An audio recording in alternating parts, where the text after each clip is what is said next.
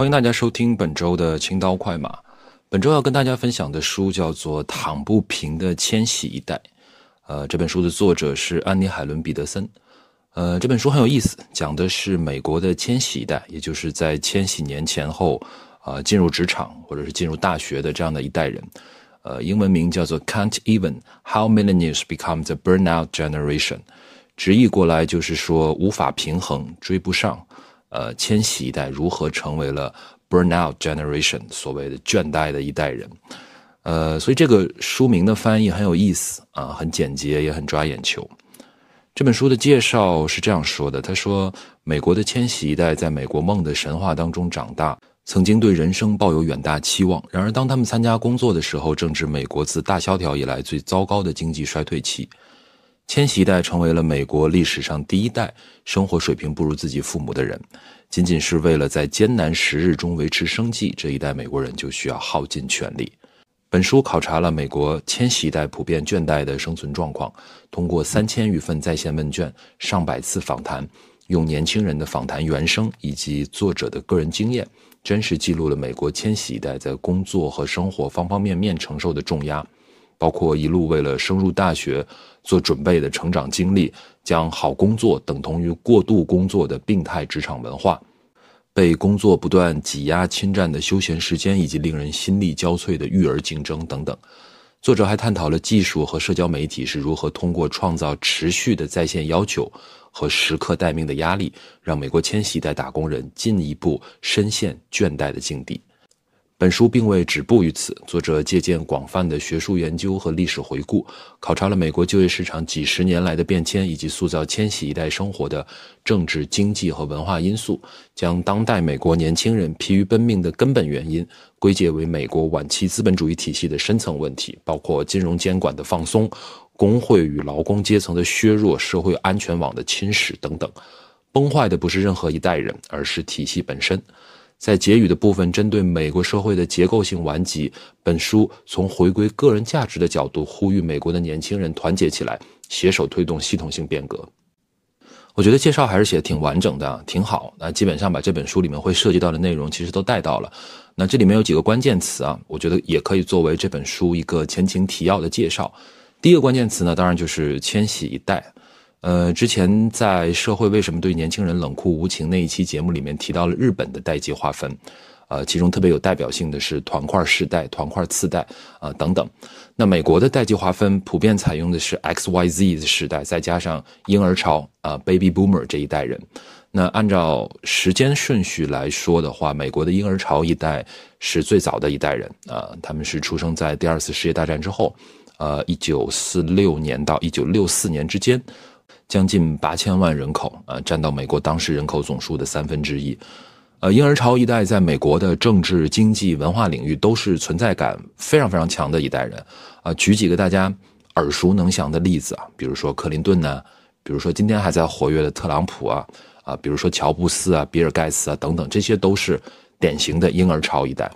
大家早年间通过比如说看电影、电视剧啊所建立的那种关于。美国式的中产阶级生活的刻板印象，也基本上说的就是婴儿潮一代。事实上，我们会发现，呃，无论在哪个国家，美国也好，日本也好，中国也好，婴儿潮一代，呃，基本都是对应着经济的腾飞，也都对应着房地产市场的蓬勃发展啊，乃至泡沫化。我们通常会认为，啊，在中国，新中国经历了三次婴儿潮，第一次是建国的头十年，啊，和所有经历了第二次世界大战的国家一样。然后第二次呢是六七十年代，在经历了三年自然灾害之后，那第三次婴儿潮对应的是八五后啊以及九零后的头一两年，呃，类似于日本的团块次代和团块世代之间的关系，也就是第二波婴儿潮进入了生育年龄之后，相应的就出现了第三波婴儿潮。呃，当然正常情况下，中国本来还应该出现第四波婴儿潮的。啊，按照很多学者的预期，啊，应该是在二零一零年开始出现，最晚到二零一五年也应该出现了，啊，然而事实上我们所有人都知道，就完全没有，对吧？这个故事大家都很熟悉了啊，我就不展开了。所以你会发现，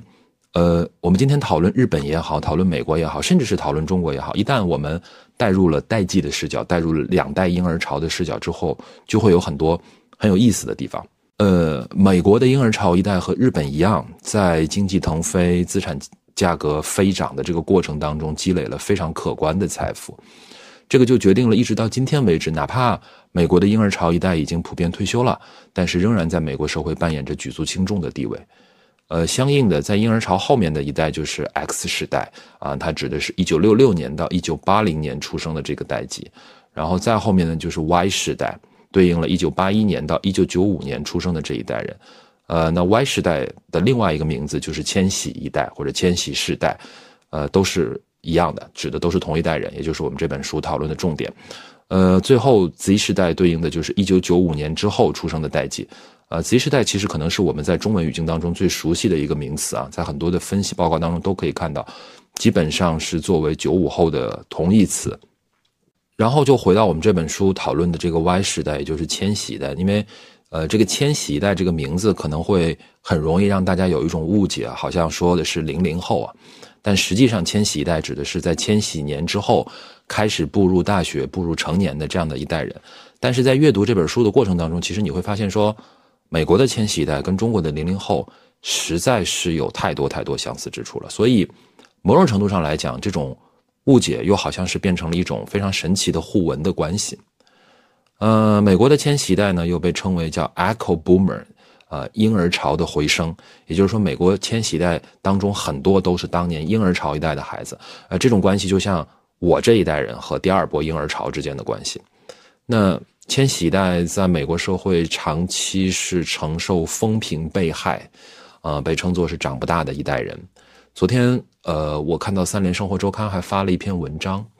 标题叫做《高中化的大学里晚熟的大学生们》。大家如果代入一下，看到这篇文章时候那种不舒服的感觉，基本上就可以理解美国千禧代的感受了。在美国，千禧代还被叫做奖杯一代或者奖牌一代。所谓的奖杯一代，指的就是说，社会公众会普遍认为说，美国的迁徙一代他们是成长在一个相对比较宽松的教育环境当中，呃，习惯了接受来自家庭啊、学校啊、社会啊等等这种鼓励和认可，所以，即便是竞争激烈的体育比赛，也要设计出足够多的奖杯，以确保一个都不能落下啊，每一个人都要有一块奖牌或者都要有一个奖杯。这样的成长环境和氛围被认为是塑造了千禧一代对于自我价值的过高的认可，以及自我实现过高的期待。呃，这些评语其实你会发现就还挺熟悉的啊。就是今天我们看很多文章在讨论九五后或者零零后一代人的时候，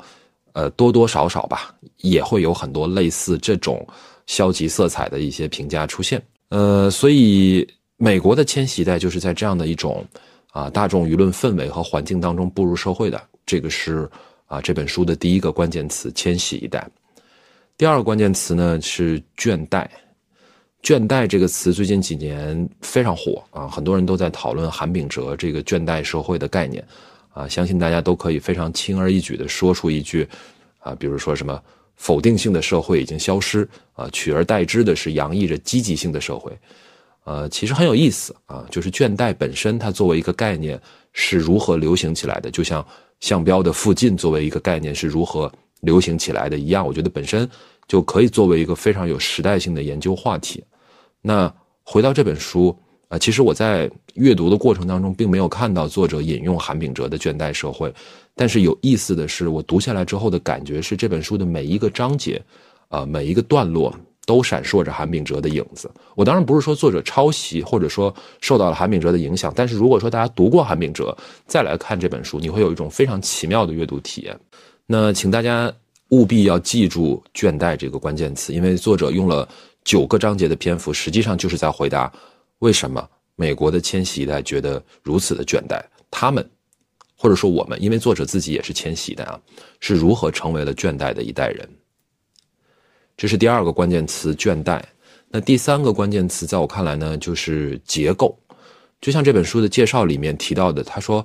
崩坏的不是任何一代人，而是体系本身。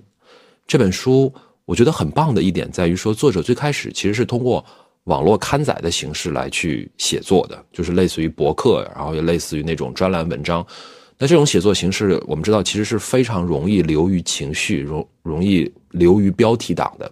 但是作者没有啊，这本书没有仅仅停留在反复的去渲染这种倦怠，或者说，呃，是一种口号式的不满情绪的表达。当然，这中间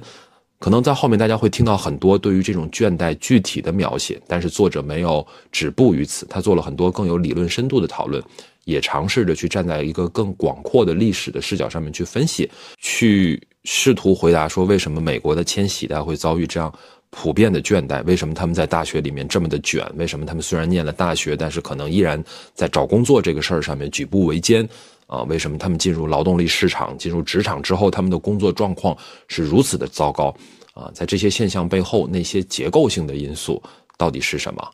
呃，又是如何在一代人的时间里面发生了如此剧烈的变化？那这三个关键词啊，迁徙一代、倦怠和结构，啊，在我看来是呃萦绕在整本书的九个章节当中的。呃，也是我对于这本书的一个整体的介绍。那这本书除了引言和结语之外，一共是九个章节。呃，每个章节其实都可以独立成篇，因为侧重点都会有所不同。但是这九个章节呢，其实是可以通过一条非常明确的时间线串联起来的。比如说，第一章叫做“我们倦怠的父母”，啊，讲的就是千禧代的父母。也就是美国的婴儿潮一代，他们经历了什么？事实上，事实上，作者在第一章他就试图去提出一个观点，他说：我们不要觉得是到了千禧代的时候，大家才有这种阶级向下流动的风险，或者说这种恐慌。在婴儿潮一代，在他们的父母一代，这种中产跌落的焦虑心态其实就已经存在了。然后，作者从千禧一代的父母开始写起，写了千禧一代青少年的成长过程，啊，他们是如何进入大学，如何上大学，大学毕业之后去工作。呃，在这本书的九个章节中间，有三个章节都在讲工作。呃，工作的部分也是我自己读下来有最多那种啊哈的那种瞬间的那个章节。呃，作者用三个章节试图去回答说，美国是如何形成了这样一种。崇尚过度工作的职场文化，这是非常有意思的一个点。那此外呢，作者还讲到了，比如说，呃，科技啊，手机，具体来说就是如何加剧了千禧一代的这种倦怠的体验。那这个也是我们作为中文读者非常容易代入和有共鸣的点啊。你但凡用过钉钉或者是微信里面加了几百个同事，你都能秒懂作者想要表达的意思。然后作者还讲到了休闲啊，也就是我们是如何失去周末的，我们是如何失去闲暇的？为什么我们已经习惯了被工作占据休息的时间？为什么即便是周末不需要工作，我们好像也不知道该如何度过一个无所事事又令人愉悦的周末？呃，最后一章叫做精疲力竭的千禧一代父母，你会发现说这九个章节它是从千禧一代的父母开始讲起，讲到千禧一代自己成为父母结束。呃，中间经历了上学、工作以及工作之后的职场生活啊等等，所以其实是有一根时间上的暗线在这里。那在正式进入这本书之前呢，我想先跟大家分享一下这本书中文版的推荐序。呃，作者是北京大学教育学院的林小英老师。啊，大家对这个名字可能未必有那么熟悉，但是啊，林老师去年其实有一本爆火的作品啊，叫做《县中的孩子：中国县域教育生态》。所以，请林小英老师来写这本书的推荐序，确实是一个很妙的组合。他说，这本书是美国的一位迁徙旧人写给新千年过往二十年的讨伐檄文。这一代美国人曾经对这个时代是多么的渴望和充满希冀。人们认为一代人就应该比一代人的日子过得更好，但是没想到迁徙一代的主体对应的就是。八零后、九零后的这帮美国人，本来应该是最擅长自我陶醉、我行我素的，结果他们却在竞逐谁见过早上四点钟的街道。在本书的作者看来，这就是在竞逐倦怠，而且甚至还忘了有自我愉悦这回事儿。呃，然后是我觉得，呃，林老师在这个推荐序里面写的最好的一段话，他说：“我们都知道，每代人都有变老和变得不酷的那么一天。”老的人对年轻一辈看不惯，要么表现为爹味儿啊，怀念过往或者指指点点；要么表现为哄骗，夸大后辈的潜力或者是未来无限的可能。而在千禧一代看来，这些都充满了敌意。书中对于代际剥夺最精妙的比喻，莫过于这一句说：上一代人做了这样的一件事。把仅剩一格的卫生纸留在卷筒上，假装还轮不到自己去更换，而是应该由整个社会来做。林小英老师的行文非常的流畅啊，文笔也非常好。然后他在推荐序里面提到了这样的一句话，他说：“千禧一代本应该是最擅长自我陶醉和我行我素的。”这句话什么意思？这句话其实就代表了美国社会长期以来对千禧一代根深蒂固的那种刻板印象，也就是我们前面提到的啊，长不大的一代人，或者说奖杯一代。那这一点在作者自己的前言当中其实也提到了，他说。千禧一代这个称谓出现的时候，恰逢我们当中第一波人进入劳动力市场，我们被认为期待值太高啊，我们经常被责骂，而且被认为工作伦理低下，我们受到庇护，天真无知，未曾接受现实世界的洗礼。对于我们这代人的理解啊，业已僵化，人们很少考虑到我们是如何面对和度过大衰退的。我们肩负着多少学生债务，以及成年之后理应触及的许多里程碑，变得多么难以企及。我们在成长过程当中收到的信息非常简单：条条大路通大学。而拿到大学文凭以后，通过更多的工作，我们就可以寻获美国梦。我们从小就相信，如果自己足够努力，就能够成为这种美国式资本主义和优绩主义体系当中的赢家，或者再不济。至少可以在这个体系当中舒坦的过日子，但是在二十一世纪一零年代末发生了一些事情啊，这里说的也就是美国二零零八年的金融危机了。当我们从工作当中抬起头来，意识到当体系本身已经破损的时候，没有人能够成为其中的赢家。我们当中的许多人即将发现自己是大萧条以来第一代过得比父母更糟糕的人。向上流动的总体趋势终于发生了逆转，不偏不倚地发生在我们人生当中至关重要的黄金工作时期。呃，这里我要稍微补充一个背景啊，就是，呃，关于大衰退、大萧条如何影响一代人的生活机遇甚至价值观念，这个点在社会学领域里面其实是一个很重要的研究的议题。几乎所有的研究都告诉我们，你不要以为说经济衰退可能十年以后过去了，没事儿了。啊，我们就可以所有人都假装什么事儿都没有发生过？不是的，对于萧条期刚好进入劳动力市场，或者是进入职业生涯早期的那一代人来说，这种影响，不管是在经济层面还是在观念层面，都是持续终身的。大家如果对这个话题感兴趣，呃，也可以去看一本书，叫做《大萧条的孩子们》。呃，这本书是对一九二零年前后出生的一代人，也就是在。童年时期经历了美国三十年代大萧条的那样的一代人做的一个追踪调查，然后回到这本书啊，呃，前面已经铺垫了很多啊。按照我自己的研究兴趣和阅读体验，我把这本书的九个章节总结成了九个问题。那接下来也就是围绕这九个问题来跟大家介绍这本书。第一个问题，呃，也就是对应这本书的第一章，叫做婴儿潮一代。明明也经历过经济衰退，为什么他们就没法共情千禧一代的困境呢？啊，作者在第一章里面写到了这样的两段话，他说：许多年来，千禧一代和 X 一代一直对来自婴儿潮一代的批评感到不满，却又无能为力。婴儿潮一代的人数比我们多，且将我们团团包围。我们的父母是婴儿潮一代，老板、教授。职场里的上级许多也都是婴儿潮一代，我清楚地意识到，同样作为一代人，虽然婴儿潮一代是在一个史无前例的经济稳定时期成长起来的，但是他们在成年期同样面临着许多与我们相同的压力。这种压力有来自他们父母那一代人的普遍蔑视啊，尤其是针对婴儿潮一代自认为应该得到的权利。以及对于自己能否在中产阶级里面维持或者是获得一席之地感到的恐慌。如果大家去阅读这本书，你就会发现，第一章作者侧重在探讨的问题，实际上是千禧一代如何从婴儿潮一代那里继承了那种对于中产跌落、那种进步主义迷思幻灭、那种一代更比一代强的这种想象破产的那种焦虑。但我觉得这个问题其实对于我们中文读者来说是很容易理解的，因为我们从小就是在这种望子成龙、望女成凤的这种期待当中长大的，所以反倒我觉得是第一章的一条支线，也就是我前面提到的那个问题：为什么婴儿潮一代无法共情迁徙的？明明大家都经历过经济衰退，那这个问题会让我更感兴趣，也让我觉得更有现实感。那作者在这本书里面，他通过回顾美国的经济史啊，给出了这样的一个答案。呃，作者认为说，从上世纪三十年代的大萧条开始，美国政府实际上制定了一系列保护劳工权益的政策安排，比如说对工会的扶持，比如说要求企业参加集体谈判。比如说家庭工资标准，也就是一个家庭足以支付其基本生活成本的收入，啊，比如说对每每周的这个工作时间的规定，比如说医疗保险，比如说养老金等等，这意味着什么呢？这意味着说，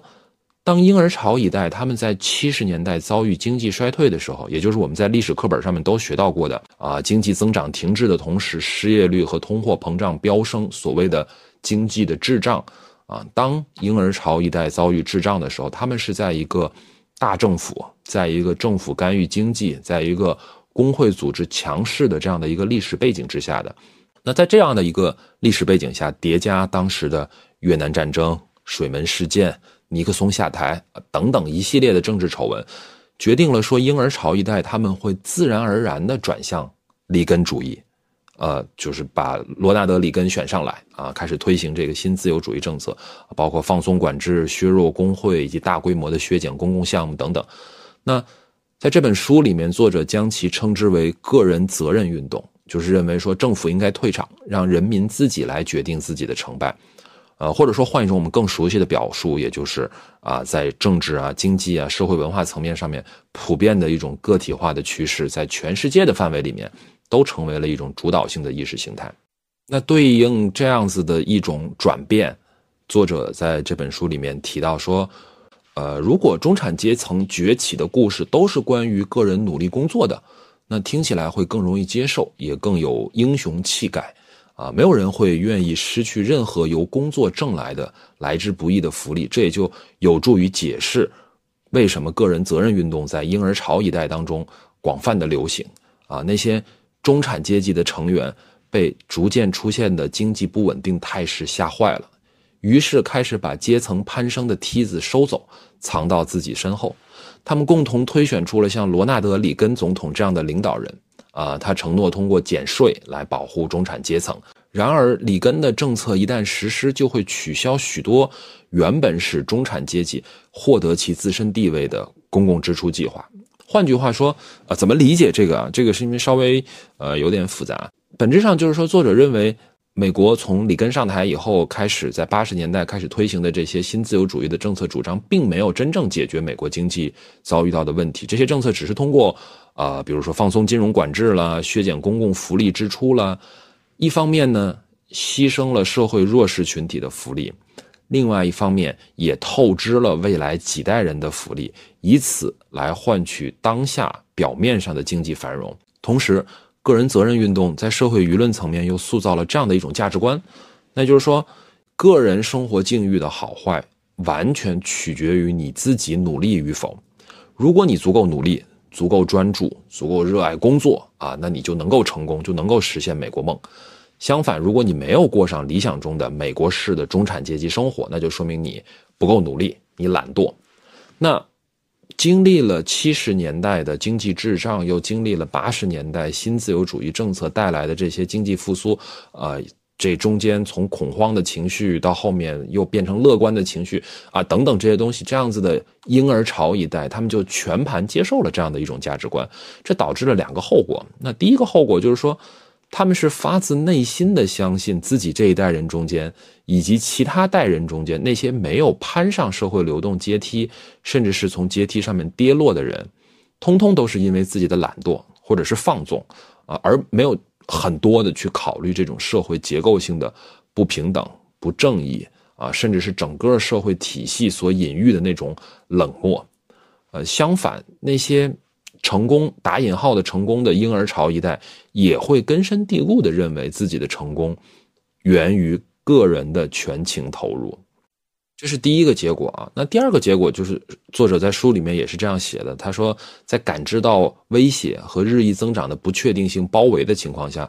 呃，中产阶层的婴儿潮一代自然会变本加厉的去关注那些自己能够掌握的事物，也就是他们的孩子们，所以。我们尝试总结一下啊，回到之前的提出来的一个问题，就是为什么同样是遭遇了经济危机的婴儿潮一代，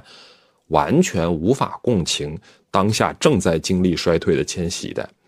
在作者看来，正是这种个人责任运动思潮的影响，使得婴儿潮一代将千禧一代所遭遇的这样的种种的结构性危机，看作是个人的啊缺少规划、没有上进心、过于计较短期的利弊得失啊等等等等。所以在理解了这个背景之后，我们再回忆一下刚刚林小英老师在推荐序里面提到的那句话，他说。书中对于代际剥夺最精妙的比喻，莫过于这句：上一代人做了这样的一件事儿，把仅剩一格的卫生纸留在了卷筒上，假装还轮不到自己去更换，而是应该由整个社会来做。如果说到这里，大家还是觉得，哎，距离我们的生活好像有点遥远啊，那我们沿着这个思路，我们稍微稍稍代入一下中国的情况。我们把美国的婴儿潮一代，如果对应到中国的第二波婴儿潮，也就是六零后、七零后这一代人，会有一些很有意思的观察。比如说房地产，啊，在之前那期社会为什么对年轻人冷酷无情的最后，呃，我引用了东北证券首席经济学家付鹏的一个观点，他说，中国经济有三个很重要的阶段，或者说三个标志性的事件，呃，分别是改革开放、加入世贸组织，还有金融资本的兴起。啊，这三个阶段对应的几乎是同一代人，也就是今天年龄在四十五岁到六十九岁的这批人，他把这一代人称之为中国的黄金一代。那在黄金一代中间，其实房子是占到了家庭财富的百分之七十以上，但是我们所有人都知道，即使我们就是按照那种最乐观啊、最有童话色彩的那种观点，我们说。把房地产看作是某一个城市的股票啊，我买了上海的房子，就相当于投资了上海的城市发展啊。即便是我们按照这样的一种充满了童话色彩的观点来看房地产，我我依然不觉得说房子值这么多钱。所以，我觉得我们并不意外的会看到有一种观点认为说房地产的泡沫就是黄金一代对年轻人的盘剥啊，是以透支下一代人的福利为代价堆高了这一代人的福利。我们姑且不论说这种观点到底在多大程度上反映了现实啊，现在的问题是绝大多数啊，当年乘上财富列车的黄金一代，他们完全不这么觉得，他们更愿意把这种建立在房地产之上的财富积累看作是个人的努力、眼光、胆识、谋略啊的结果，那这就决定了说你很难指望黄金一代真正共情当下的年轻人，所以我想可能。透过中国的房地产市场的这样的一个例子，也可以回过头来帮助我们更好的去理解为什么，呃，在第一章里面，作者会说，同样是经历过经济衰退，但是婴儿潮一代完全没有办法共情千禧一代当下所经历的这些东西啊，因为他们两代人在面对经济衰退时候，身后的那个大的历史背景，那个大的宏观的结构已经发生了根本性的区别，而。婴儿潮一代对于这样子的区别、这样的变化却浑然不觉。那回到这本书，呃，围绕作者的第二章呢，我们可以首先啊，可以提炼的一个问题是说，科学育儿的风靡如何让工人阶级家庭的孩子失去了上升的阶梯？在这一章里面，作者是集中讨论了千禧一代在青少年时期经历的教养方式的差异啊，以及这种差异背后的阶层分化。在这一章里面，呃，作者是大量引用了社会学家安妮特·拉鲁的《不平等的童年》啊，阶级、种族与家庭生活这本书的材料和观点啊。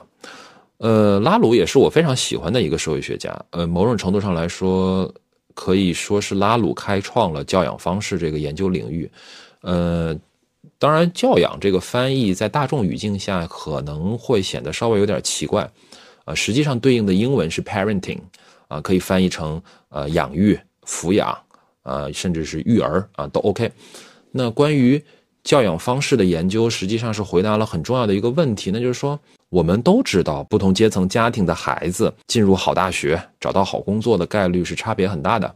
那些中产家庭出身的孩子更有可能上好大学、找好工作。啊，大家一定也都听说过类似于什么“寒门再难出贵子”之类的这种观点。那换句话说呢，由于某种机制的存在，阶层正在跨代际复制，正在自我再生产。但是问题就在于，这种机制是什么呢？之前的研究者其实有很多不同的解释啊，比如说什么学区房啦，比如说招生政策啦，比如说文化资本啦，比如说户籍制度啦，等等等等等等。这里面当然有一些是中国特有的。那么拉鲁的解释是什么？拉鲁的解释就是教养方式的差异。那什么是教养方式呢？作者在这本书里面是这样总结的：他说，拉鲁发现，在选择两种不同育儿方式的父母之间存在着分歧。啊，一种是实行他所谓的协作培养型育儿方式的父母。而另一种父母则拒绝或者完全没有时间围着孩子转啊，他们不会在子女的活动或者将来能为他们简历加分的事情上面投入太多的时间，而这一类父母通常处于较低的阶层地位。这并不是说这些社会地位比较低的父母是坏父母，只是说他们在孩子身上培养的技能，比如说独立性啊，比如说想象力，并不是中产阶层工作场所所重视的技能。那如果我们想要在这种中产阶层的工作场所得到重视，你需要的是计划，需要的是丰富的简历，需要的是与权威人士互动时表现的从容自信，以及对于职位阶梯运行规律根深蒂固的理解。当然，你还需要人脉，需要同时处理多项任务的意愿，啊，需要渴望安排的满满当当的日程等等。作者说，一些千禧一代就是这样被养大的。对于父母为自己安排的最佳打算，他们时而抵制，时而妥协；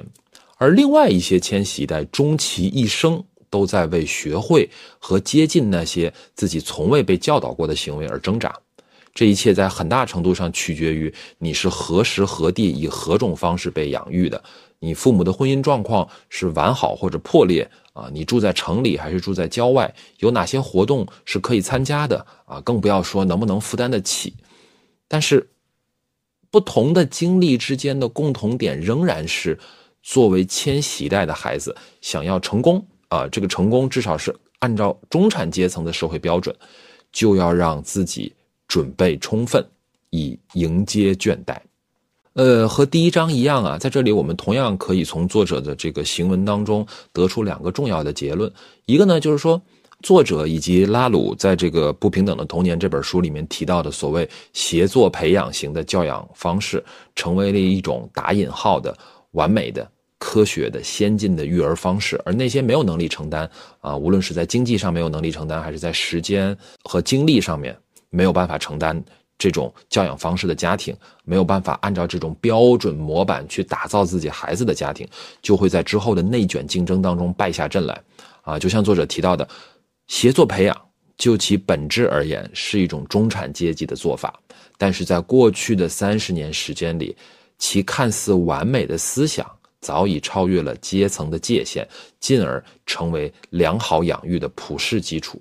啊，就是这本质上是一种很中产阶级的做法，但是到今天为止，它已经变成了一种非常主导性的，啊，近乎一种意识形态式的东西。那第二个，我们可以从上面这个作者的论述当中得到的一个结论是说，其实无论你是否来自中产家庭，千禧一代他都是在这样的一种养育方式所代表的价值取向或者社会氛围下面成长成人的。那这一点就为他们后面在在大学啊，在职场，在生活当中所体验到的这种无休止的倦怠，在青年时期就打下了深深的烙印。呃，关于拉鲁这本书啊，也就是不平等的童年，我还想稍微展开一点点。我很喜欢这本书，很重要的一个原因就在于，呃，拉鲁并没有试图用一种纯粹冷静、客观的口吻和视角去写作。呃，我手里的是《不平等的童年》这本书的第二版，第二版在第一版的基础上面增加了三个章节，就是作者对当年的他，呃，第一次写作的时候，呃，访谈的那些孩子又做了一个进一步的追踪。呃，在追踪之后，他写了这么两段话。他说，当他们十岁的时候，那些来自中产家庭的少年显得老练、世故，难以被感动。对于他们，披萨派对很普通，也不是什么特别的款待。啊，春季音乐会也只能让他们耸耸肩。当孩子们的时间没有被有组织的活动占据时，他们就很容易向父母抱怨无聊。相反。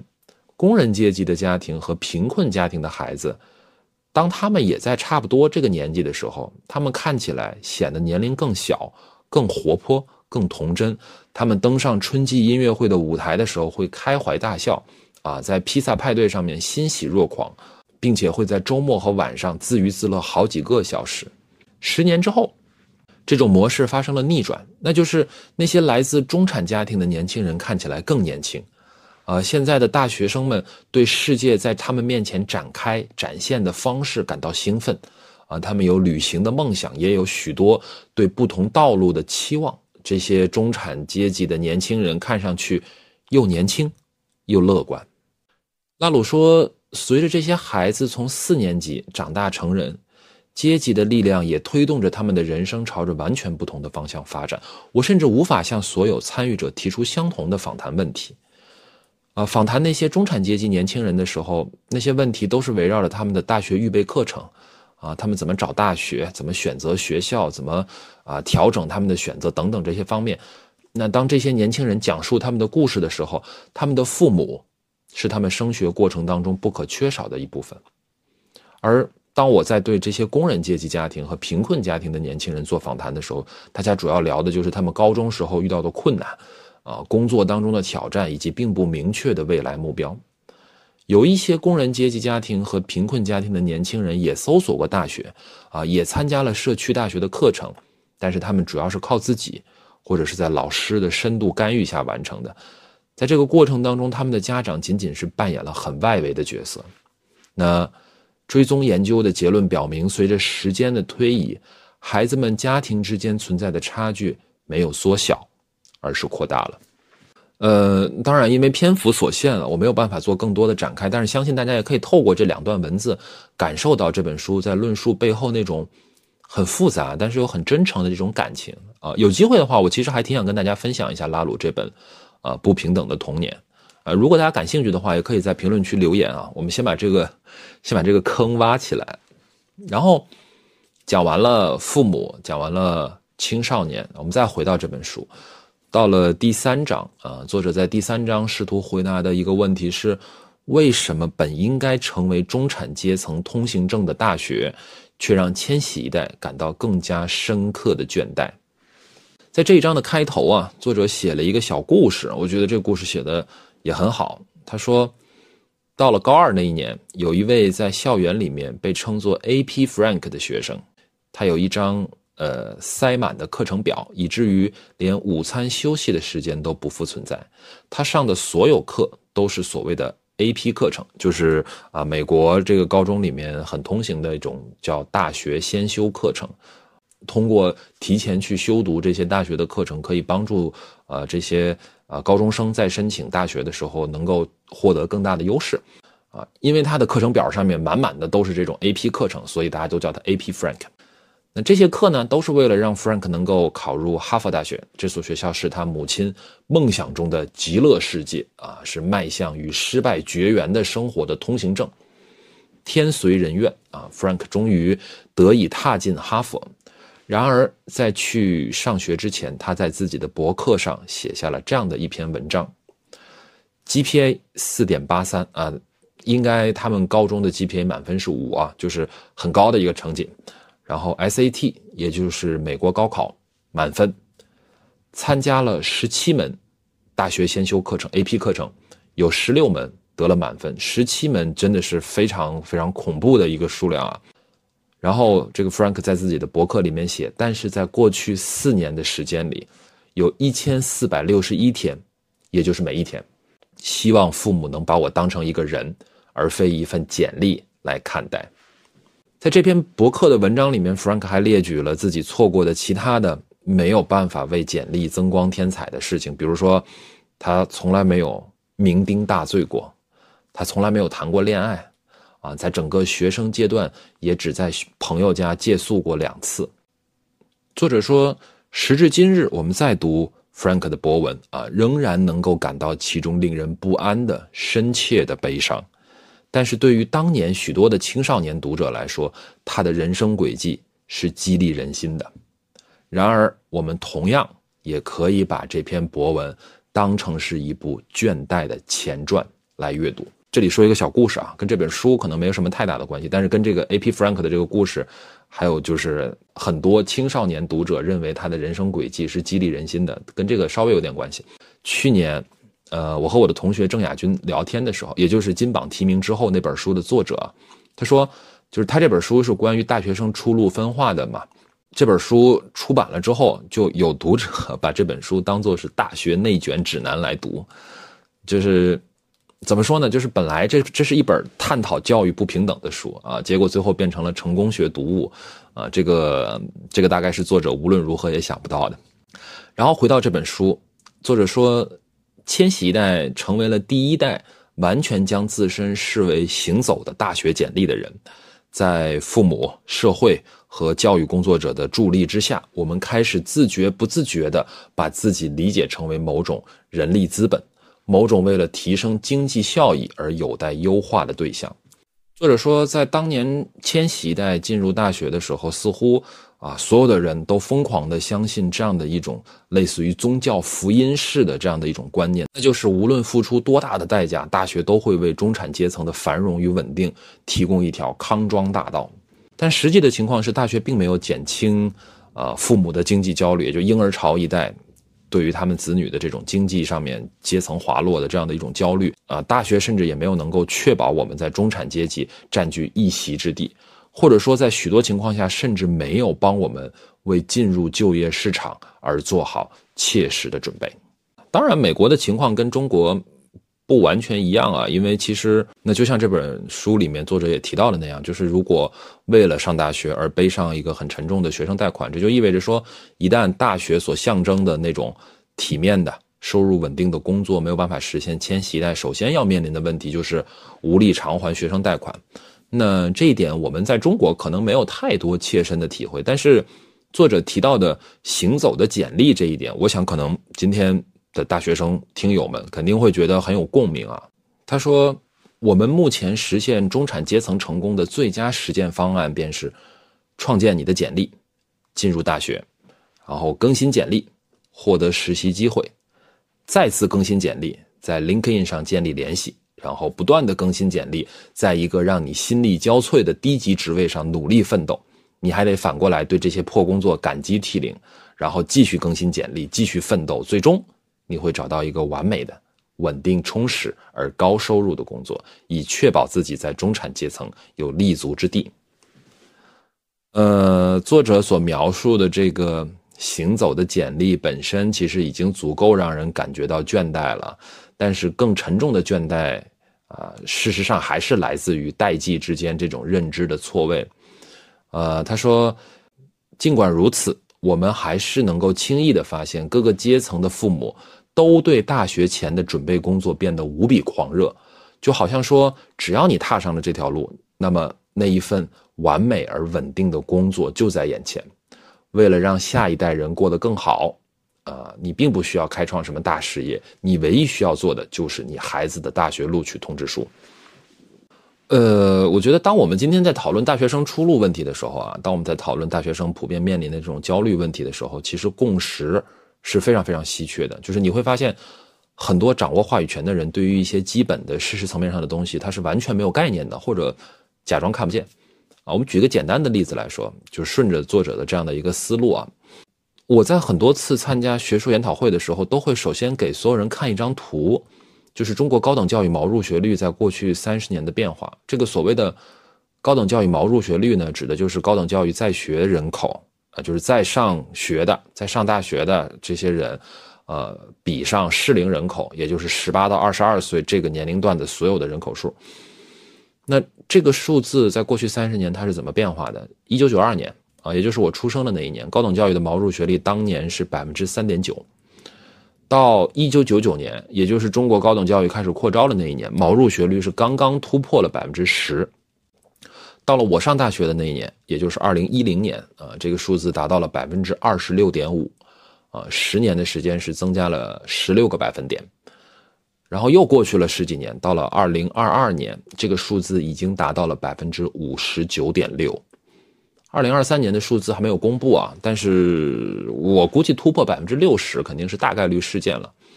那为什么要强调一九九二年是我出生的那一年啊？不是为了自恋啊，是因为说从百分之三点九到百分之六十这么剧烈的一个变化，就是在过去三十年的时间里面完成的，或者说就是在一代人的时间里面完成的。如果我们把代际的视角放进去，你会发现说，六零后、七零后的一代，也就是中国第二波婴儿潮的一代，在他们年轻的时候，他们面对的是高等教育三点九的毛入学率。那尽管很多人都知道高等教育在扩招，但是只是在概念层面上面知道这件事儿。但是我们今天公共讨论的过程当中，你会很明显的感受到，大多数人并不在事实层面真的知道这个幅度到底有多大，以及从百分之三点九到百分之六十这样的一个变化到底意味着什么。嗯，之前在开头的部分我提到了昨天看到那篇，呃，三联生活周刊的文章，叫做《高中化的大学里啊晚熟的大学生们》。里面也有林小英老师的这个采访，他说了这样一段话，他说，在中国啊，特别好的大学里面，研究生招生百分之五十以上的名额可能都分给了保研。呃，随着出国人数的断崖式减少，原来打算出国的人也开始参与保研的竞争，这样就拉高了保研的基点和配额。这就意味着说，如果没有保研资格，通过考研读研究生的机会也是非常小的。在这样的制度设计下，如果一个学生有志于读研究生，啊，或者我们，呃，更更准确的说，他可能是不得不读研究生啊，那么他从大学的第一门考试开始就不能错一步。这是林小英老师在啊《三联生活周刊》的那篇文章当中，呃提到的一个观点。呃，如果我试图去总结一下林老师的这个观点，我觉得。可能低容错率是一个很精准的关键词。呃，十年前我记得有一部电影啊，叫做《致我们终将逝去的青春》。我我不是要推荐这部电影啊，这个电影很一般啊，但是里面有一句台词让我印象非常深啊，一直记到今天。里面呃，男主角是赵又廷饰演的，他他说了这样的一句话，他说：“我的人生是只能建筑一次的大楼。”我必须让它精确无比。这个台词，我觉得是对于低容错率这个关键词最好的一个注解吧。包括之前我们看到的一些关于贫富分化的研究当中，也会看到类似的观点，就是说为什么财富能够代际传递，为什么富人的孩子更有可能成功。呃，不完全是因为教育啊，或者是什么呃社会关系啊等等这些，有一个很简单的原理，就是容错率的问题。因为他们可以承受失败，因为他们有更高的容错率。那反过来，在这样的一种低容错率的情况下，在这样一种持续紧绷的这样的一个状态下面，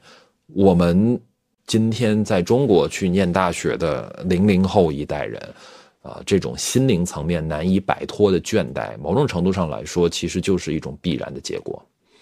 呃，再回到这本书吧，前面的三个章节，作者分别讲述了千禧一代的父母、童年和大学啊，如何成为这一代人感到倦怠的原因。那接下来呢，作者用了三个章节的篇幅去讲述工作如何让千禧一代感到无以复加的倦怠。这三个章节各有侧重啊，我也是总结成三个问题：第一，到底是什么时候开始，我们被告知必须要热爱自己的工作？工作难道不是为了挣钱吗？这是第一个问题。第二，到底是什么时候开始，我们工作变得越来越不稳定，员工成为了随时可以被优化的耗材？啊，这是我总结的第二个问题。第三个问题是，到底是从什么时候开始？啊，过度工作成为了一种为人称道的工作伦理，甚至是打工人的基本操守。那我们首先来讨论第一个问题啊，到底是什么时候开始我们被告知必须要热爱自己的工作？要回答这个问题呢，我们首先就得来看一看啊，对于美国的千禧代来说，什么才算是一份好工作，对吧？呃，作者是这么说的，他说，千禧一代内心所认同的关于工作的需求，首先可以给父母的脸上增光添彩。啊，这意味着稳定，意味着可观的收入，意味着这是一份多数人认可的工作。同时呢，一份好的工作也要能够使自己的同龄人印象深刻啊，要足够的酷啊。更重要的是，能够实现自己一直以来被灌输的啊，孩童时代所有那些努力的最终目标，做自己热爱的工作，而这也将顺其自然地创造出其他更美好的生活硕果。然后作者继续说：“他说，对自己热爱的这个工作的渴望啊，是一种格外有现代性且有资本主义特色的现象。这是一种将某种类型的劳动提升到令人心驰神往的地步的手段。”以至于劳动者会为了追求从事这样的一种劳动的荣誉而容忍任何形式的剥削。这段话，这段话读的我，这段话读的 我有一种当年在看《资本论》第一卷的感觉啊。然后他继续说：“他说，做自己热爱的事，每一天就不再像是工作了。这样的说辞啊，正是一种倦怠的陷阱。用‘热爱’这样的词语来掩饰劳动的本质，我们就无从思考自己行为的本来目的。”这就是一份工作而已，绝非我们生命的全部。其实到这里为止，大家就已经大概知道说作者的一个基本观点了啊，对吧？那么，为什么千禧一代会在进入劳动力市场之初就建立了这样一种关于好工作的认知呢？那作者在这里又引用了乔布斯的一段话。大家如果还记得开头我提到的那个婴儿潮一代的代表人物啊，乔布斯就是其中之一。二零零五年，啊，乔布斯在斯坦福大学的毕业典礼上面，他说了这样的一段话：他说，工作呀，它将占据你生活当中的大部分时间，而想要获得真正满足的唯一方法，就是从事你认为伟大的工作。而从事伟大工作的唯一方法，就是热爱你的工作。如果你暂时还没有找到，那就继续找啊，不要将就。很有趣，很有趣，因为这个让我想到说，在我念大学的时候，大家还很喜欢引用乔布斯说的这个 “stay hungry, stay foolish” 啊，还专门有人在讨论说这句话翻译成中文到底应该要怎么翻译才算信达雅啊？有人说什么虚怀若谷，有人说什么如饥似渴啊，大家吵得不可开交。那现在看看呢，在今天这样的时代背景下面，再看乔布斯啊，再看当年大家对乔布斯那种近乎宗教式的崇拜。怎么说呢？真的就有一种很黑色幽默的感觉啊！如果说我们把乔布斯看作是婴儿潮一代的代表，那么在作者看来，乔布斯本质上就是在试图传达这样的一种价值观：当你钟爱自己所做之事的时候，不仅背后的辛勤劳作会消失，而且你的技能、成功、幸福和财富都会因此而成倍的增长。那在作者看来，这种对热爱的鼓吹，本质上就是给千禧一代挖了坑。这种围绕热爱所建构的关于工作的陷阱啊，在作者看来，可以追溯到硅谷啊，甚至也可以追溯到马克思韦伯关于新教伦理与资本主义精神的这样的一种讨论。但是无论如何，我们都应该清醒地认识到，这个只是一种价值建构，而不是世界的本来面目，而不是我们在这个世界上唯一的生活方式和意义寄托。在热爱工作这个章节里面，作者还引用了一个非常有趣的数据啊，也可以跟大家分享一下。他说，根据 Indeed 的数据啊，就是美国的这个招聘网站啊，在2006年到2013年期间，使用“忍者”一词描述的职位数量增加了百分之两千五百，啊，使用“摇滚明星”的增加了百分之八百。而使用绝地武士的则增加了百分之六十七，我就觉得这个非常好笑，就是 我我对我在中国可能也没有见过类似这样子的。他说，当我在写作这本书的时候，你可以申请欧特克公司的客户支持英雄、犹他州某诊所的健康战士以及佛罗里达州奥兰多市某租赁集团的摇滚明星维修员等职位。啊，这些招聘广告大多是入门级的职位，薪水就是在最低工资线上或者刚过一点点而已。福利呢也是很少或者完全没有。工作本身越是不堪，就越有可能被赋予一个酷的工作头衔，并搭配一则光鲜的广告。这是一种说服求职者的手段，使其相信一份不酷的工作也着实令人向往，因此值得接受。仅能勉强维持生计的工资。作者引用的这个数据真的很有意思啊！它让我回想起了很多我以前在职场上面听到的各种各样非常有趣的 title 啊，确实就像作者所说，呃，这些 title，比如说我听到了很多对于客服，呃，给他们起一些很高大上的名字啊，好像有了这些名字之后，这个工作本身也变得非常的酷啊，但实际上，呃，完全不是这样。呃，关于被冠以热爱之名的这种过度工作，这个让我想到了之前有一个我很喜欢讲的故事，或者说是一个段子吧，说啊，有三个人坐电梯啊，电梯到了顶楼，门开了，然后这个门口呢有很多记者来采访。说：“哎呦，你们三位真的很厉害呀，居然可以到这么高的一个位置。请问你们有什么秘诀呢？”第一个人说：“你要保持热爱啊，像我，我在电梯里面就一直做高抬腿啊，我一刻不停的奔跑，所以才能抵达今天的高度。”然后第二个人说：“你要不走寻常路，你要敢于做颠覆式创新。像我，我刚才在电梯里一直拿大顶，我一直倒立啊，就是因为我跟别人不一样。”啊，所以我才能够抵达今天这个高度。然后第三个人说：“哎，他们说的都不对啊！其实你什么都不用做，我就安安静静的站在电梯里，你若盛开，清风自来，我也就到了这么高的高度。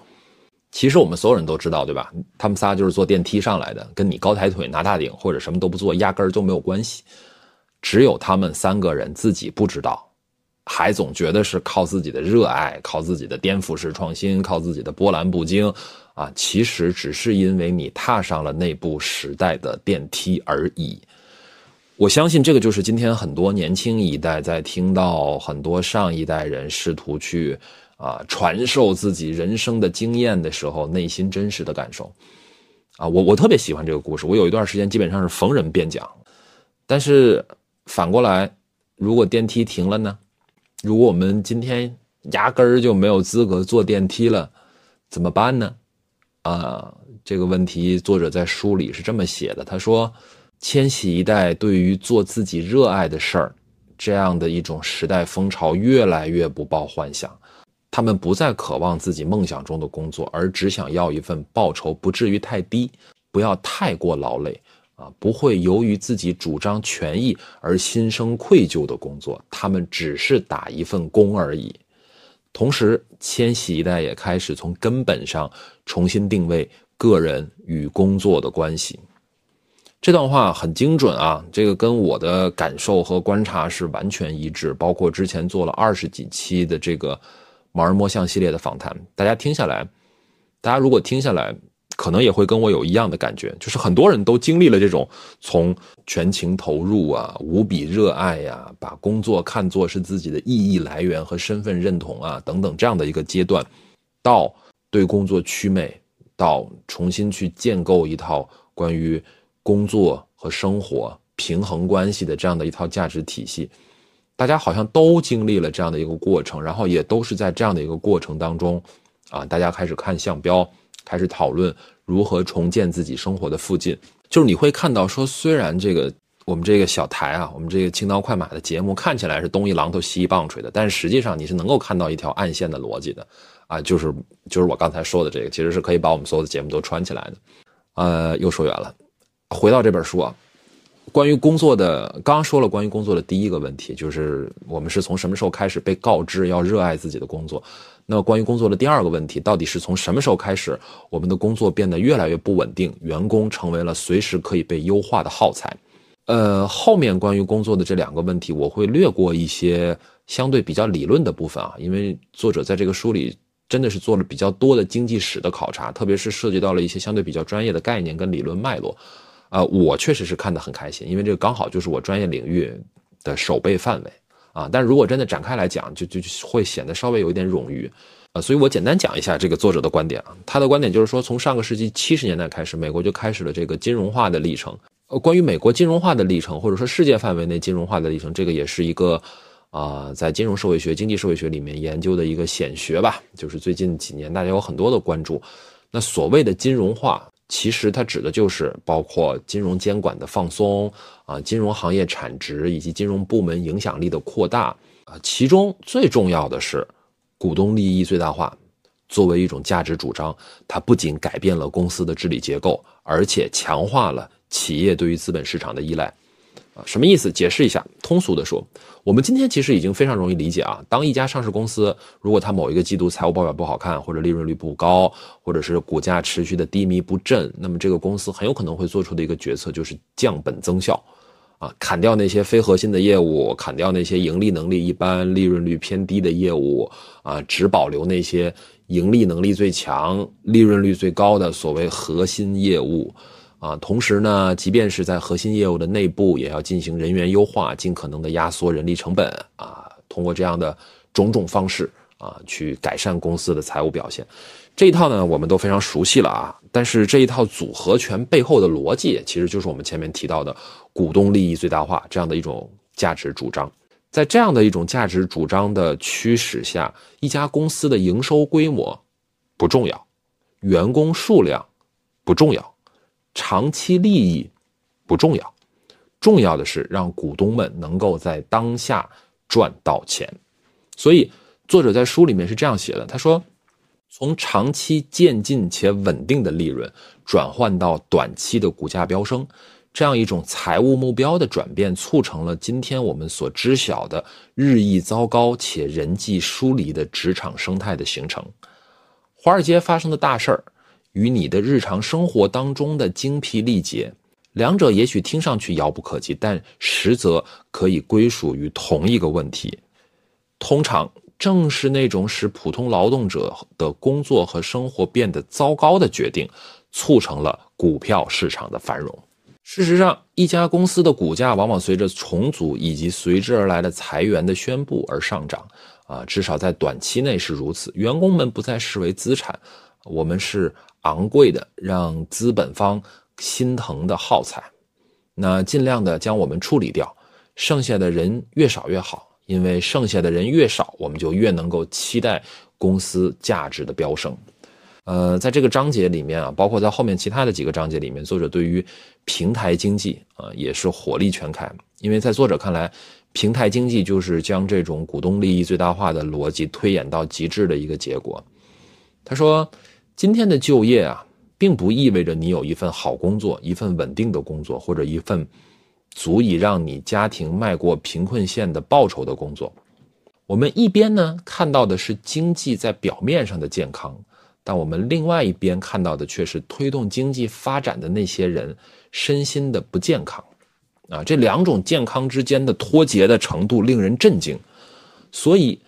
每当听到失业人数的时候，我都会感觉到自己被愚弄了。就像有人一而再、再而三地宣告，我们所知的事实其实都是虚构的。而每次听闻经济发展势头从未如此强劲的论调时，尤其是当我听到那位为优步司机提供会计服务的 CEO 宣称零工经济是千禧一代可以选择的生活方式时，我同样也会闻到一股浓浓的 PUA 的味道。啊，这些其实也是我们都。非常非常熟悉的故事啊！表面上看，啊，网约车司机也好，外卖小哥也好，都是打引号有工作的人。但是这样的一份工作，将企业承担的责任全部都摒弃掉了。也就是说，尽管你穿着外卖平台的衣服，骑着从外卖站点租赁的电动车，啊，用着外卖骑手的 APP 来抢单，但是在法律和财务意义上，你并不属于这样一家公司。所以作者才会说。每当听到失业人数的时候，我都会感到自己被愚弄了。如果我们在中国的语境下面去讨论股东利益最大化这样的一种公司治理的价值主张，因为我们其实是在不到三十年的时间里面就迅速的经历了市场经济转型，甚至像我小的时候还是在呃厂办小学、厂办初中念书的，所以其实当我们在讨论类似于。企业的价值它到底是什么？这样的问题的时候，是有很多不同维度的经验可以去参考的。当然，嗯，我也不是说怀念以前国有经济或者怎么样。我觉得，如果我们站在今天去怀念这种市场经济转型之前这种企业办社会的这种时代，啊，多多少少会有一点厚古薄今的嫌疑。但是，对于股东利益最大化这样一种价值主张的质疑，呃，不仅在美国，而且在中国，其实都是难以回避的。嗯，回到这本书，也就是这本书的第六章，关于工作的第三个章节，作者试图回答的一个问题是：到底从什么时候开始，呃，过度工作成为了一种为人称道的工作伦理，甚至是打工人的基本操守？呃，在这里，作者开始炮轰咨询和投行啊，这一章看得我很乐啊，因为很多朋友就是做咨询的或者在投行工作的。作者是这么说的啊，他说，美式的过度工作伦理已经变得如此的标准化，以至于人们毫无前后对比的感受，好像说过度工作似乎就是事情本来的样子，也将永远如此。而就像每一种思想观念一样，它总得有个来源。对造成分裂的职场负有责任的人，也对过度工作的迷恋负有责任。这其中最主要的角色就是咨询顾问。出类拔萃的咨询公司往往以能够招到常春藤校最出色、最聪明的人为荣，或者如果不得不在特定地区招人的话，也要招到当地最负盛名的学校的学生。然而，咨询公司的用人之道一贯都是那么的不通情理且刚愎自用。公司招收到最优秀的学生，然后再逼他们做牛做马。而对于那些无法接受远离亲朋好友长时间工作的人，或者是那些无法制定商业计划来裁掉长期忠心耿耿的员工的人，啊，这些说的都是咨询顾问啊，公司都会毫不犹豫地予以解聘。判断咨询顾问优劣的标准是根据他的性格和表现是否真的有希望在公司。取得长远成功。换句话说，如果我们翻译一下这句话，就是他是否将自己的整个自我和人生全部奉献给了这份工作。那对于投资银行的工作，作者也是毫不客气啊。他说，投资银行，尤其是顶级的投行，也坚持这样的观念，就是一刻不停的工作是精英的标志，也是他们眼中打引号的聪明。这样的逻辑呢，是建立在这样一种事实之上。同样的，投行几乎也只从常春藤招收他们的入门级分析师，而常春藤只录取顶尖人才。这就意味着说，在投行的从业人员看来，他们都是精英中的精英。因此，不管他们的工作日程表是什么样的，一定是胜人一筹的。即便。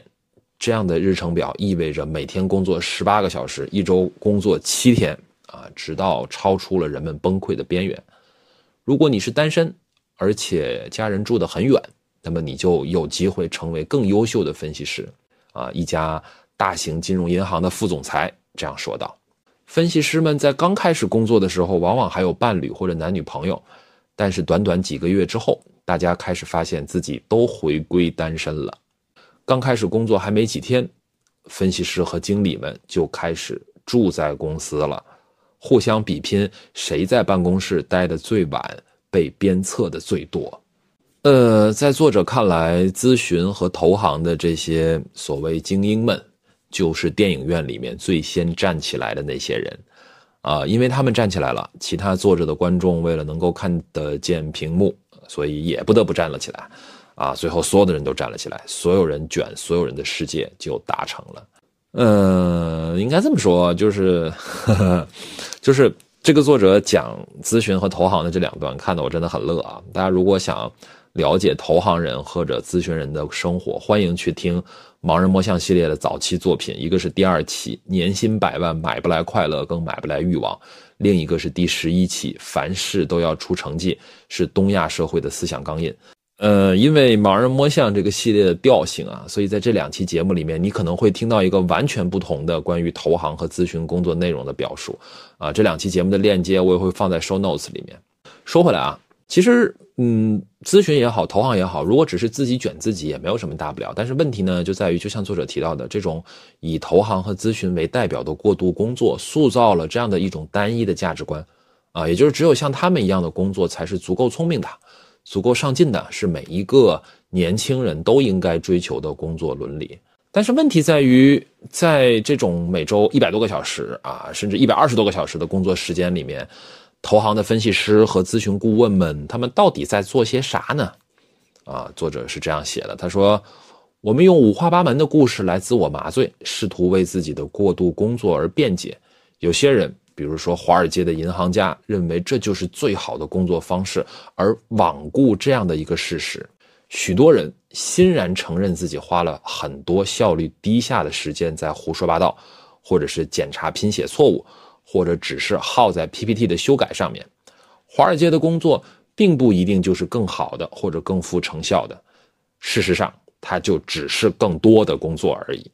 可即便如此。这依然对其他美国人的工作方式造成了异常强有力的影响。所以啊，无怪乎格雷伯的狗屁工作可以得到如此大范围的吹捧。呃，在第六章的后半部分，作者还探讨了办公室的监控文化啊，如何让千禧一代愈发感觉到倦怠。这里面就提到了科技的这种消极作用。呃，我我我觉得，相信大家可能都看过，呃，困在系统里的外卖骑手，其实大体上是表达了一个相似的观点，所以我在这里就不再做展开了。当然，实际上困在系统里的又何止是外卖骑手呢？啊，我记得当年。我们在学习那个阶层分析相关的理论的时候，在划分职业阶层的时候，有一条很重要的标准，就是说你的工作在多大程度上是有自主性的。传统上面我们认为的那些中产的工作，都是拥有所谓更高的自主性啊，就是你可以自己给自己安排工作啊，包括工作的内容啊、工作的时间表啊，然后在工作的过程当中，你接受到的监督是更少的，你更多的是为结果负责，而不是强调对过程的监控。啊，这些是我们去评价一个中产工作的很重要的一个标准。但是，呃，随着科技的进步啊，我们今天面临的一个，或者说在这本书里面啊，美国的千禧一代所面临的职场的现状，就是整个工作的过程变得越来越可以量化，啊，可能是通过你的地理位置变化去判断一个销售今天到底拜访了多少客户，啊，也可能是。通过你的钉钉回复消息的数量，或者腾讯会议的开会的时长，去判断你今天到底有多少这个所谓的工作时间，啊，有多少投入在对齐这件事儿上面的工作量。啊，在作者看来，这些发生在职场的监控文化背后，是工作对私人生活无休止的入侵啊，并由此带来深深的倦怠。那这里呢，也就引出了这本书第七章和第八章讨论的问题。一个是说手机如何将千禧一代变成了永不下线的一代人，另一个呢是说对于倦怠一代来说，过一个无所事事的周末到底有多难？就是我们刚才说的这段话里面，其实一个是提到了科技，对吧？另外一个是提到了对私人生活的入侵。其实这也就对应到第七章跟第八章的问题。那这两个章节在内容上面也没有什么太多新鲜的观点啊，所以我讲的稍微简单一点。在第七章里面，作者描述了自己的一天啊，在无数个 A P P 之间来回穿梭的一天。他说，写下这些句子的时候，我内心既感到羞愧难当，又觉得疲惫不堪。别的不说，就单写下这句话的时候，我就又看了两次手机。呃，在这本书里面，作者提到了一个数据，说在美国，二零一三年有一项研究发现，说千禧一代每天会查看手机一百五十次啊，这个也是十年前的研究了，这个到今天肯定不止一百五十次。还有一些研究证实了一些我们凭直觉就已经能够理解的事儿，比如说，查看社交媒体会使人释放少量的多巴胺啊，这个是我们大脑当中传递愉悦感的化学物质。我们的大脑喜欢多巴胺啊，所以也在不断的去追寻这种物质，并沉迷于不断增加的可能性。同样的原则也适用于我们对手机的一般性依赖。每当我们拿起手机的时候，屏幕上是否总是有新的消息并不重要，重要的是有的时候会有新的值得花时间关注的消息，所以我们的大脑就会不断的去追寻这种让多巴胺增加的可能性。呃，关于手机还有社交媒体是如何刺激大脑释放多巴胺的，这个我就不赘述了啊。大家如果感兴趣，可以去听谐音老师纵横四海播客的那一期《手机大脑》啊，这个我也会把链接放在 show notes 里面。录这期节目之前，我还特意去看了一眼啊，《纵横四海手机大脑》那个单集有超过三十八万的收听，三十八万啊，朋友们，真的非常夸张啊，所以非常非常推荐大家去听一听那一期。因为这个多巴胺这个事儿啊，就就实在是不在我的手背范围里面。还是说回我的手背范围，作者在关于手机的这一章里面，我觉得有一段话是写的最最好的。他说：“为什么这种诱惑力是如此的强大？多巴胺只是解释了其中的部分原因。一旦拥有了手机啊，我们就可以啊，如同长久以来被教育、被灌输的一个好的中产阶级应该能够做到的那样进行。”多任务的处理，在所有的人面前无所不能，所以在作者看来，真正诱人的并不是手机那块闪亮的黑色的矩形的屏幕，而是这样的一种想法：我的生活可以如此的高效，如此的冷酷，如此的完美，如此的无缝衔接，一切尽在掌握。哎，你看，这个就回到了我擅长的话题啊。你会发现，即便是写手机，作者仍然是在试图与那样的一种价值主张去对抗，那样一种贯穿了千禧一代成长历程的，让人们误以为自己可以也必须掌控一切的那种啊，将每一个鲜活的具体的人化约成为招聘网站上的一份份简历啊，财务报表里的一行行数据，甚至是工作通讯软件里面的一个个头像的那样的一种价值主张。所以，作者会说，当人们去谈论注意力经济的时候，具体来说，其实是关于时间的买卖。啊，我们曾经让心灵关闭的时间，我们曾经徘徊散步的时间，我们在红绿灯前面放空的时间，以及睡前的那十几分钟，这样的一种注意力经济，是基于占据我们生活当中的间歇时刻，并对所有重要的事件进行细微而反复的干扰。这段话。就会让人非常容易联想到韩炳哲提到过的：如果我们试图让心灵摆脱功绩社会所带来的这种深层次的倦怠，那我们就需要去摆脱，比如说盲目的积极啊，我们需要沉思，我们需要无所事事，我们需要深度的无聊。所以啊，所以为什么就是在开头的时候我也提到这本书里面虽然没有明确的引用韩炳哲，但是你会发现。呃，大家有很多的观点是非常不谋而合的，而且在很多的篇章跟角落里面都反复闪烁着韩炳哲的一些金句的影子。我们谈到深层的无聊，谈到无所事事，这个也就引出了接下来，呃，关于这本书第八章的讨论啊，也就是对于倦怠一代而言，过一个无所事事的周末到底有多难啊？作者是这样说的，他说。当千禧一代向我讲述自己与闲暇的关系的时候，我反复听到的一个词是“支离破碎”。在历史上，闲暇曾经是随心所欲的时间，是一天当中，呃，不必用于工作，也不必用于休息的八个小时的时间。啊，人们利用闲暇的时间去培养业余爱好，啊，可能是漫无目的的散步，啊，也可能是搭建模型飞机，啊，重要的是。啊，这种做法并非是为了让自己成为更受欢迎的对象，也不是为了炫耀自己的社会地位，也不是为了赚些外快，做这些纯粹就是图个乐子。这就解释了为什么这样的一个问题在当下显得如此的讽刺。千禧一代明明被认为是最自我陶醉的一代人，却忘了可以仅仅为了个人愉悦而做一件事儿。那到底为什么会出现这样的情况呢？作者首先他是又引用了一个社会学家的研究啊，就是普特南的独自打保龄球，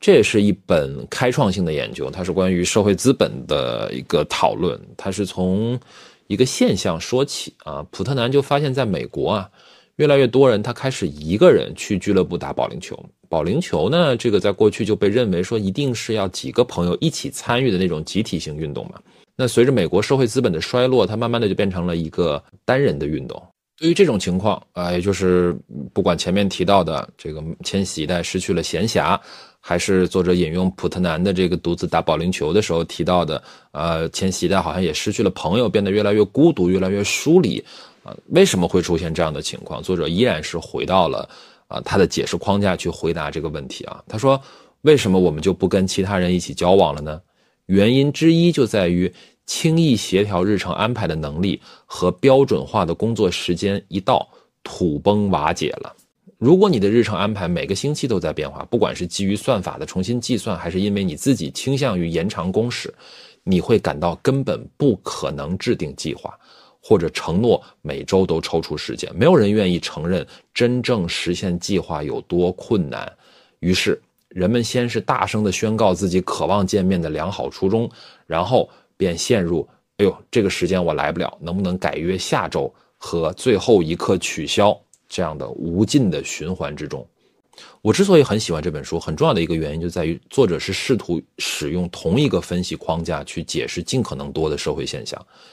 这段话里面提到的轻易协调日程安排的能力与标准化的工作时间一道土崩瓦解了。那某种程度上来说，恰恰是因为标准化的工作时间的存在，才有可能让人们去协调日程安排。我看过一些人对，啊八十年代的怀念啊，怀念那个时候人与人之间那种长期的、稳定的、真挚的、紧密的关系。但是我们应该意识到，说这种关系显然是建立在他们到点就能下班这件事儿的基础上面。显然是建立在固定的、不被打扰的周末双休日的基础上面。那一方面呢，我们在批判啊，在逃离九九六，但另外一方面，我自己也在想，在刚刚进入职场的时候，我自己也会自觉不自觉的试图通过延长工作时间啊，甚至是周末加班来证明自己的价值，来换取对职场发展的期待。某种程度上来说，包括我在访谈的那些同龄人们，大家似乎也都经历过这样的一个阶段啊，试图通过过度的工作来换取一些安全感或者是价值感。当然。事实证明，这样的做法除了让你陷入无止境的倦怠之中，啊，并没有什么其他的作用。呃，作者在这一章的最后呢，他也这样写道：“他说，对倦怠的清算，往往是针对这样的一个事实：填满你每一天的事情，那些填满你人生的事情，感觉上与你想要的人生以及想从中获得的意义不相符合。所以，倦怠不仅仅是对工作上瘾。”还是一种与自我的疏离，与欲望的疏远。除去你的工作能力，你还是谁？剩下的这部分的自我还有可供开采、挖掘的地方吗？在无人注视的场合，当你没有因为疲惫而不得不选择阻力最小的道路的时候，你知道自己的好恶吗？除了一味向前进，你知道自己该做什么吗？对自我的重新关注与珍视，并不是自顾自，也不是以自我为中心。相反，它是一种关于自我价值的宣告。不是因为你劳动，不是因为你消费，也不是因为你产出，而仅仅是因为你存在。这个就让我想到之前在社交媒体上面有一个话题也非常的火，叫做大概的是叫三十岁开始重新养育自己。或者重新学习养育自己，类似这样子的吧，可能是大家都到了这个年纪才开始反思啊，开始有意识的去学习和练习和自己相处。呃，之前在第二十六期盲人摸象访谈的那个评论区里面有一个听友留言，他是这么说的：他说我是工作之后喜欢跳舞的纯业余选手，特别能够理解嘉宾说舞蹈一直在治愈他。还有选地方彩排得到帮助等等暖心的时刻，这好像是快节奏生活、一切向前看、以效率为主的社会氛围下一片纯净的自留地。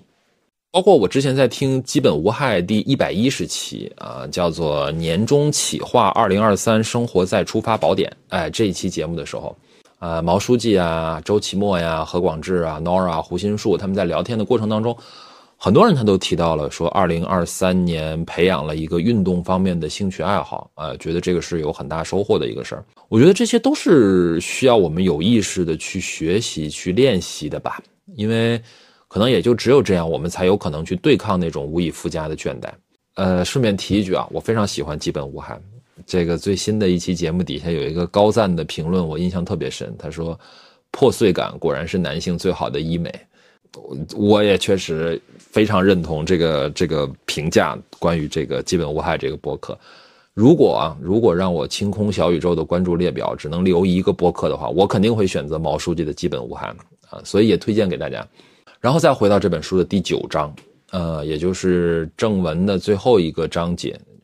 这本书是从千禧一代的父母开始写起啊，写到千禧一代自己成为父母结束。其实我们并不难猜到作者在这一章会写些什么啊。曾经婴儿潮一代的父母试图传递给千禧一代的那些关于写作培养、科学养育的这些观念啊做法，那些如何从幼儿园开始为自己的孩子，或者说将自己的孩子打造成一份金光闪闪的简历，那些如何把人生变成一幢不容出错的建筑啊等等，这些造成千禧一代挥之不去的。心灵倦怠的做法，当千禧一代自己成为了父母之后，并无改观，反而变本加厉。除了这个我们已经很熟悉的故事啊，作者在最后一章其实还加入了一个性别视角，也是我自己在最后一章试图去提炼出来的一个问题，叫做同样是为人父母，为什么千禧一代女性经历了更大程度的育儿倦怠？作者在书里面是这样写的，他说有大量关于男性闲暇特权的研究。这个研究发现说，如果这个家里面呢有学龄前儿童的在职母亲，半夜起来照看孩子的可能性是父亲的二点五倍，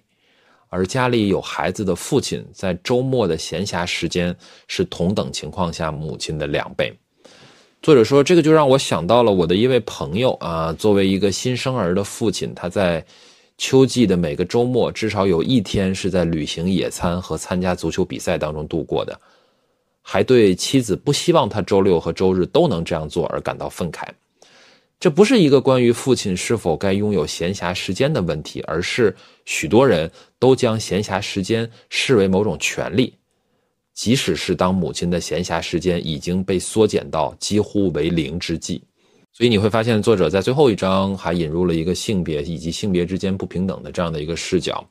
他说，似乎有两个环环相扣、令人深感沮丧的原因：其一，男性仍然没有把家务劳动视为一般的劳动，并予以同等的尊重。其二，男性在立法机构以及绝大多数公司当中占据主导地位。这些男性不把当代的育儿实践的代价以及相伴而来的倦怠当作是一个问题，更不用说把它当作是一场危机。因此，他们不能或者拒绝对此感同身受。在这一章的最后，作者说。仅仅有进步的育儿理想还不够，美国目前的父权资本主义破坏了这些育儿理想。无论这些理想有多么的真诚和深刻，取而代之的是倒退的对立面，包括家务劳动的分配极不平等、女性的劳动价值普遍被低估，以及工作岗位被刻意设计成有利于那些不承担养育责任的人。呃，在这里我们就很自然而然地读到了上野千鹤子《父权制与资本主义》的味道。这个，因为这章其实作者在谈论性别之间不平等的时候已经说得很充分了，所以我也就不再做更多的展开了。嗯，到这里为止，我们已经把这本书的九个章节浓缩在了九个问题当中。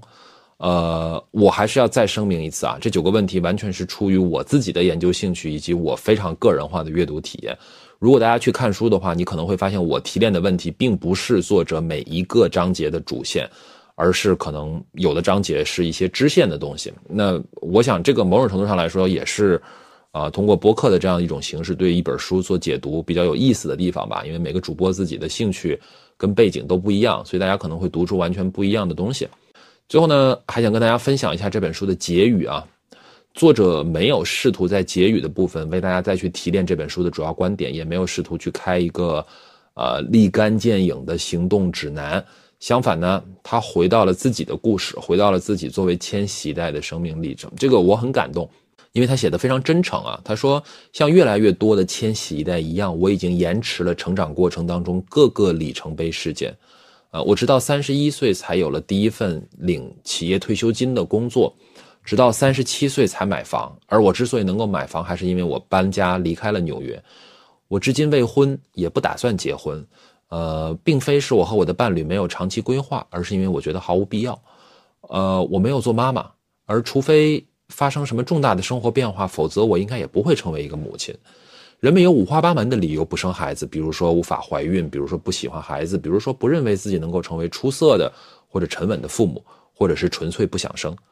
我不生孩子的原因有很多，而所有的这些原因最终都可以追溯到倦怠及其所倡导的文化。呃，或许你看过太多人生窍门类的博客，早已厌倦，想把手机扔出窗外；或者你动身去度假，却毫无放松愉悦之感；或者你意识到自己在等红绿灯的时候会漫无目的的刷 Instagram。而或许，改变正在此刻发生，就在你阅读这本书的时候。无论你在自己的生活当中的转变是何种模样，其中的启示仍然相同，那就是事情。本不必如此，这样的一种想法会让人如释重负。啊，我们一直被教导，所谓的事情就是如此，实际上本不必如此。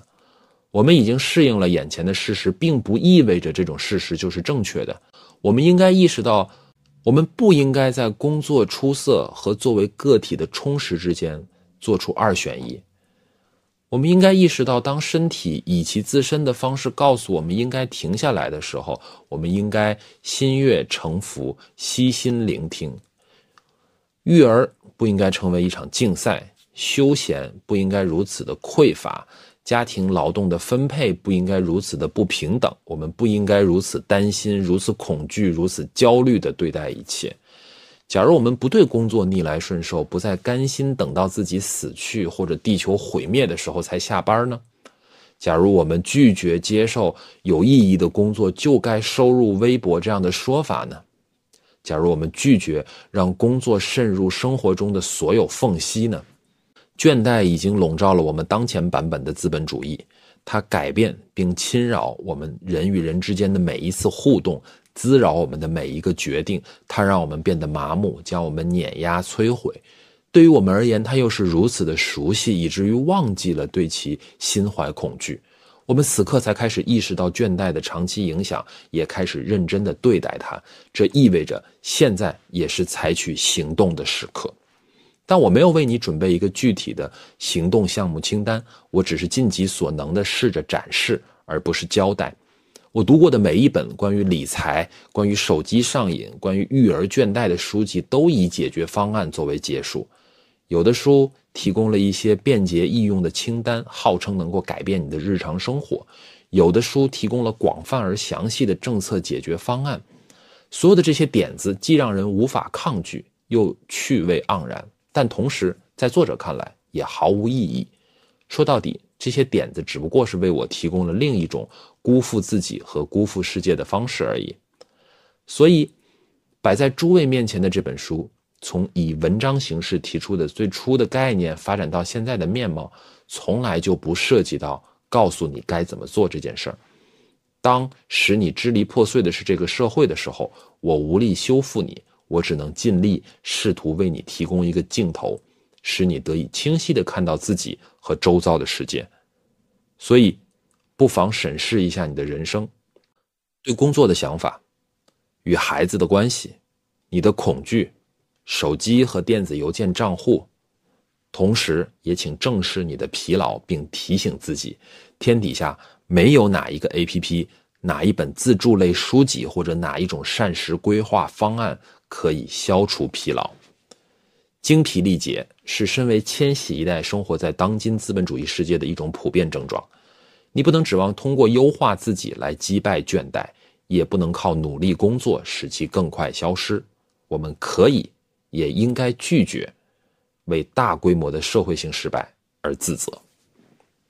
因为这个结语写的很流畅啊，也很精准啊，所以也就不需要我再做什么更多的解读跟阐发了。当然，因为篇幅所限，结语的部分我也没有全部读，所以我稍微做了一些这个顺序上面的调整跟篇幅上面的缩减。如果大家对这本书感兴趣啊，或者说觉得作者的观点和论述在某一个瞬间击中了，或者说说出了你心里面长久以来那种。啊，模模糊糊的欲说还休的想法，还是非常推荐大家去买一本来看一看。呃，最后的最后再说一句啊，这本书的翻译非常好啊，用林小英老师在推荐序里面的话来说，啊，有的时候甚至会觉得这是一本直接用中文写作的作品。这本书的译者呢是杨文展啊，很有缘啊，是我的师兄啊，也是毕业于复旦大学社会学系。在这本书的最后，还有一个译后记啊，在译后记的开头，杨师兄是这样写道。他说：“依我愚见啊，看译作呢，会一直看到译后记的，无外乎两类人。一类呢是在现实生活中认识我的人，想窥探一下我的想法；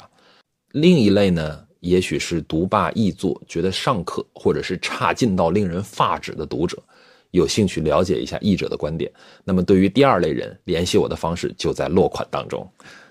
从这一段文字当中，大家也可以看得出来，杨师兄是一个非常幽默的人啊。这而这种幽默几乎是闪烁在这本书的每一个角角落落，也包括这本书的标题啊“躺不平的千禧代”，也是带着一种值得反复咂摸的这种幽默感。所以 all in all 啊，再一次推荐这本书，也欢迎大家听完这一期节目之后，在评论区跟我们留言互动。再一次感谢大家的收听，那本期节目就是这样了，大家拜拜。